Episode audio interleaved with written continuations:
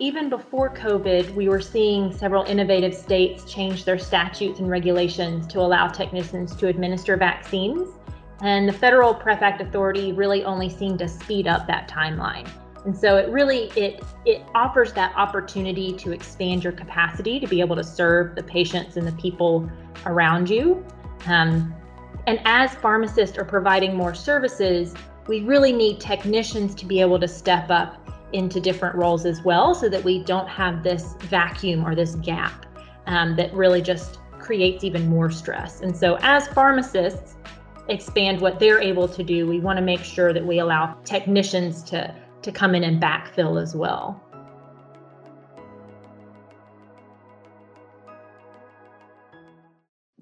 Welcome to the Pharmacy Quality Solutions Quality Corner Show, where we believe that quality measurement leads to better outcomes. Let us become your go to source for all things related to quality and medication use in healthcare. We will hit on trending health topics as they relate to performance measurements and find common ground for payers and practitioners. We will discuss how the EQuIPP platform can help you with your performance goals, and we will also make sure to keep you up to date on pharmacy quality news. So buckle up and put your thinking cap on. The Quality Corner Show starts now.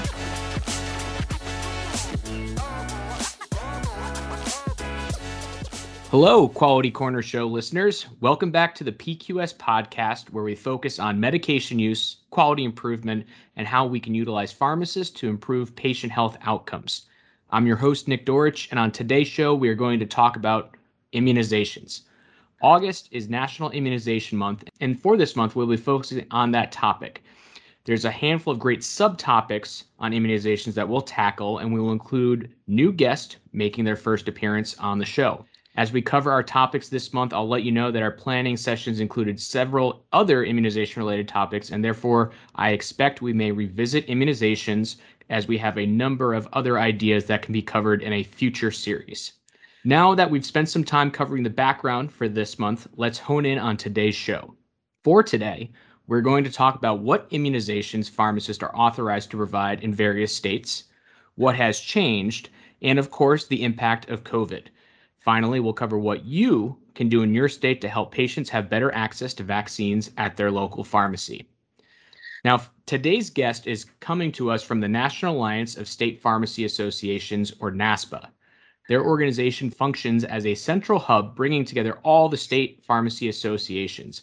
If you're not a member of your state association, I would recommend you pause the podcast right now and sign up to be engaged with your local state association.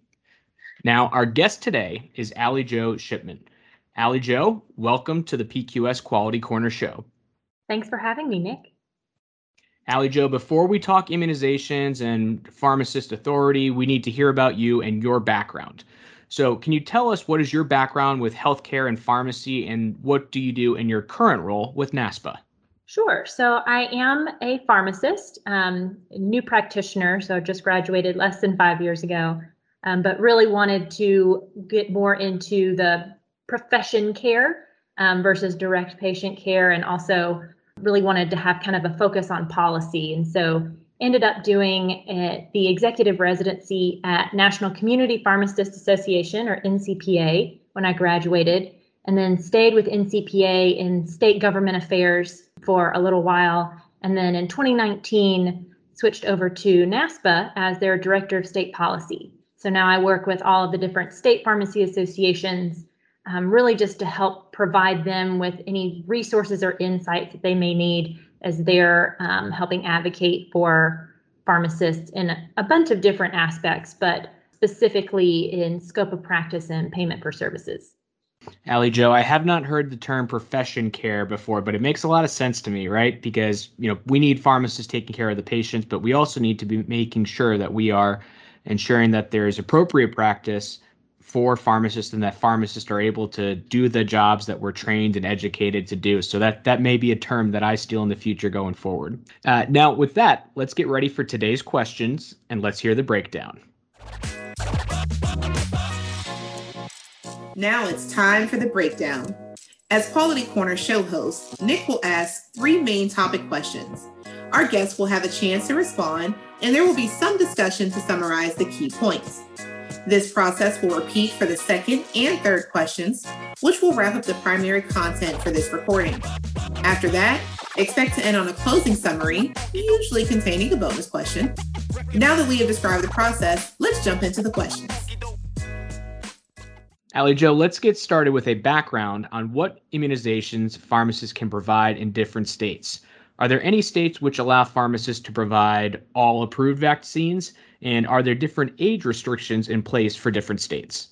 Sure. So, immunization laws are really interesting when you look for pharmacists. If you've seen one state's immunization law, you've seen one state's immunization law. They vary widely across the board. Actually, most states allow pharmacists to administer all vaccines in some form or fashion. And there are only a handful that don't, that have just a list that pharmacists are allowed um, to, to administer. But the big difference in state authority comes in two ways. Um, and so that even if they're allowed to administer, there are still some some barriers or restrictions in place, and those come in two different forms. And so you're looking at uh, whether pharmacists have independent authority to prescribe, or whether they require a protocol or even a prescription from a physician before they can administer.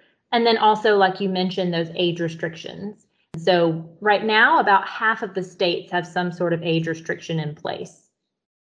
Allie Jo, I'll have a couple of quick feedback or additional questions for you. So, with this, if a pharmacist can quote unquote prescribe for the immunization and, and then provide it, that seems like it'd be the most straightforward and expansive way for a pharmacist to uh, administer and provide immunizations. But when you mentioned uh, different practice arrangement agreements, is this specifically that the pharmacist needs to be entered into a collaborative practice agreement or some type of similar terms in order to provide those immunizations? And, and if so, are those collaborative practice agreements or CPAs are those typically with a physician's office or or another healthcare system or under the authority of a state?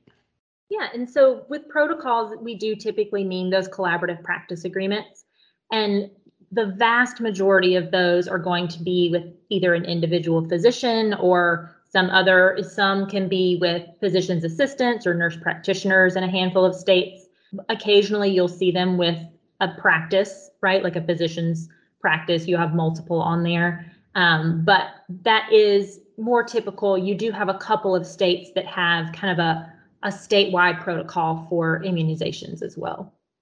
Great. Thank you for that additional response. And let's move to our next question to be addressed. And it's probably the big topic that most folks are going to be interested in hearing about. Like many healthcare providers, pharmacists stepped up to lead vaccine efforts in 2020 and in 2021 and we also saw that in many instances that pharmacy technicians were approved to provide vaccinations either for the covid-19 or in some cases for other routine uh, vaccines.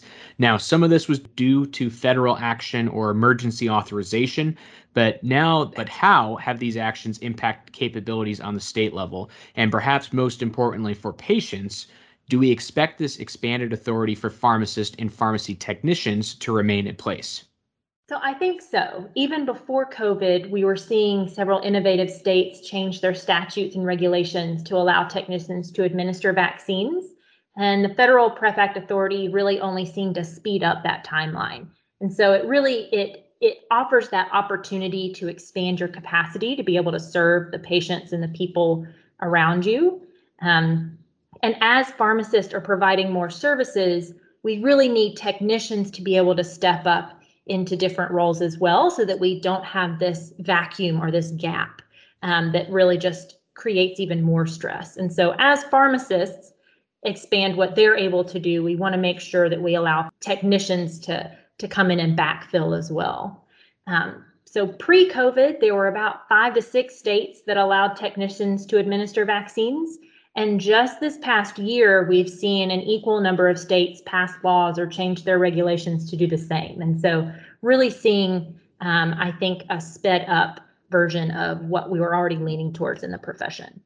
Allie Jo, thanks for that information. And thinking about those states that had already allowed pharmacy technicians to administer immunizations pre COVID, can you name some of those states? And, and I would think from a policy standpoint that the experience with those states and some of the data they have, particularly around uh, safety, that that would be integral to other states that are expanding. So, do you have any additional information on you know how that experience has gone in states that were already allowing pharmacy technicians to administer immunizations?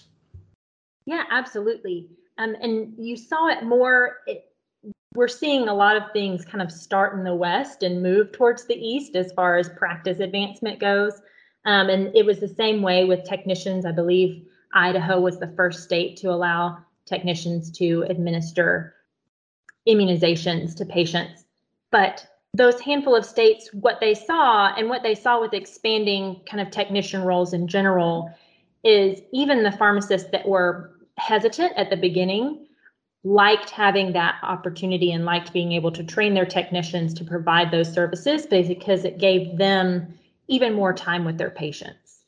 Yeah, that's an excellent point. And you had mentioned with the West, I, as I've looked at some of the data and information, I think there's a correlation somewhat between states that may have more rural spaces and less access for healthcare providers. So, especially as we talk about pharmacist provider status and medically underserved communities, there could be areas of overlap for consideration. And optimizing the, the role of the pharmacy technician really allows us to optimize the role of the pharmacist in an expanded capacity.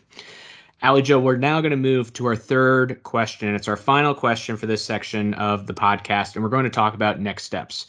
For pharmacists or pharmacy technicians that are in states that may still have some of those restrictions on immunizations, uh, and that immunizations that can be provided, what are the next steps, or what is the what are the best practices? Is there other information or data that we can point to that shows that it's uh, safe and it's beneficial for the community to expand immunization authority? What lessons have been learned of late from states that have had successful updates?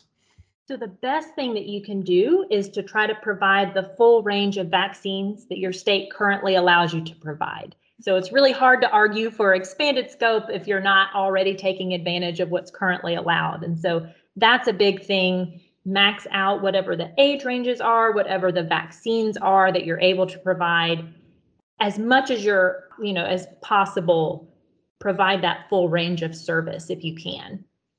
Um, but also, another thing to really emphasize when you're advocating to whoever it is that you're advocating for pharmacists to be able to provide these vaccines is to emphasize that the goal is not to take over from physicians or pediatricians or other healthcare providers. The goal is to come alongside them and work to increase vaccination rates overall. So we're not trying to just move people around. We're trying to expand the bubble of people who are vaccinated to begin with. And so I think that's something to really emphasize is that we want to work with other healthcare providers.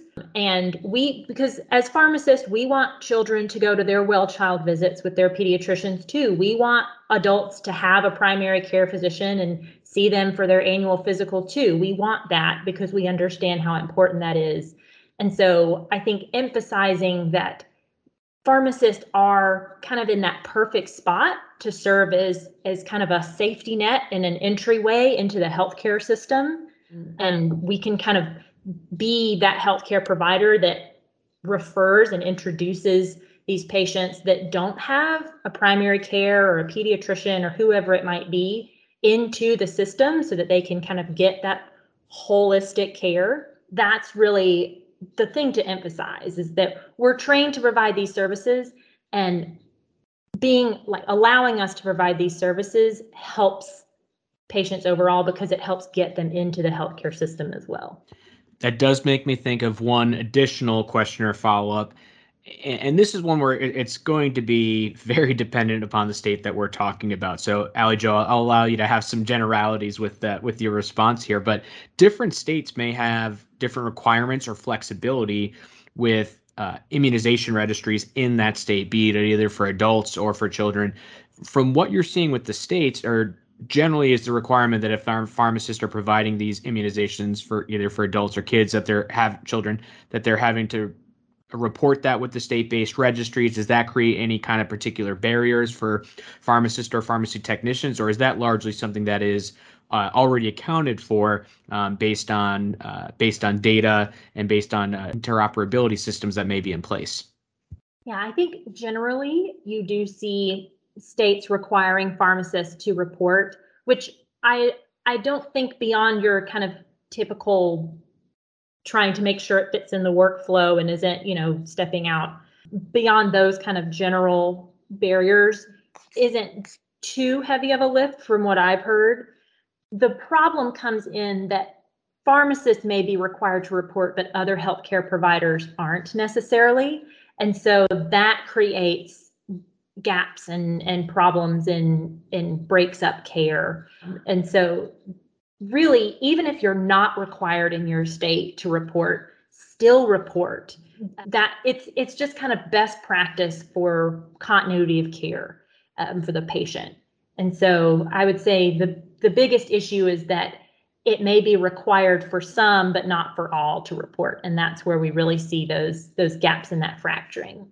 Even if it's not required, it can be a good item to do uh, especially as there's pushback from either other providers or other groups on pharmacists doing this as a potential disruption for care. If we find that the pharmacists are reporting appropriately within the current systems, that negates that that argument and that removes a barrier to expansion or further opportunity. So great clarification there. Well, Allie Jo, I now want to provide my sincere appreciation for you joining the show today and discussing pharmacists and pharmacy technicians and their role for providing immunizations and what that looks like across across different states. Uh, I can tell you from when I grew up and when I was going through pharmacy school uh, at the University of Rhode Island, we were trying to get pharmacists to be allowed to provide immunizations, and that was less than 15 years ago. So, hearing your comments on the expansion and uh, other authority that's there, and, ha- and how that's not just there for pharmacists, but also for very many pharmacy technicians in these cases, it's a huge update we look to have more updates in the future. Uh, in the future, I would like to have you back for an episode celebrating the pharmacist and the, the pharmacy team, as hopefully we can get to a point where pharmacists and the technicians can provide all approved vaccines and there's not any barriers to be talking about. But until then, we'll have to think long and hard about successfully addressing these challenges in the respective states where barriers may still remain. Now, we have reached the part of the podcast that includes a bit of a fun or unique question for our guest. While we've made a habit of asking our guests about their travel spots and unique pharmacies that they've visited, I'd like to take a different approach for you. Quality improvement, it's a continuous process and involves both systems and the individual improvements. So, Allie Jo, in the last year or year and a half, you may have had a little bit more time on your hands and less travel. So, did you happen to develop any new skills or training that you've worked on or developed that you'd like to share? This could be related to your professional and work life, or it could be a new skill that you can use in your personal life. So, have you picked up a new skill or set a new hobby that's made an impact for you going forward? Yeah, actually, I've picked up an interesting one um, that I actually used to do when I was little. Um, but I, and this is personal rather than professional, but I picked up crocheting again during COVID. Um, my my grandmother was, you know, a seamstress and had done. She taught me knitting and crocheting all that stuff, and I thought it was so much fun as a child, and then you know forgot about it growing up. Um, but picked it back up again in COVID because with couldn't go anywhere, so might as well uh, start crafting again. So that's kind of been a fun thing uh, to get back into. Now, Allie Jo, are you crocheting for any one in particular? Or is there any anything in particular you've you've uh, become particularly accustomed to making with this new hobby? Not particularly. I've just kind of been getting back into it, practicing, going back over all the different stitches, uh, trying to see what I remember and what I need to brush up on. But made a scarf, um, kind of looked at a couple of other patterns for things as well. Yeah, it's an interesting choice of a hobby, and I I can say as well that even pre-COVID, when we used to attend conferences and events, I can say firsthand that I've seen pharmacists in the back end of CE sessions or general sessions crocheting while they're uh, there and uh, listening to what speakers are saying. So we'll see if there's others that have picked up that hobby as well. Now, uh, Allie Jo, I again appreciate you joining for today's episode of the Quality Corner Show. And before we close, I want to know if someone wants to ask you a question about what you discussed today or about anything related to NASPA, is there a way that they can contact you directly for more information? Absolutely. They can email me if they want to. Um, my email address is ajshipman at naspa.us. Um, and again, feel free to reach out and I'll get back to you with uh, any answers to any questions you have if I have them. Great. And uh, Allie Jo, I do want to ask as well one other follow up here related to contact. Where can folks find out about NASPA? And do you have any particular suggestions on how they can become engaged and active with their own state pharmacy association?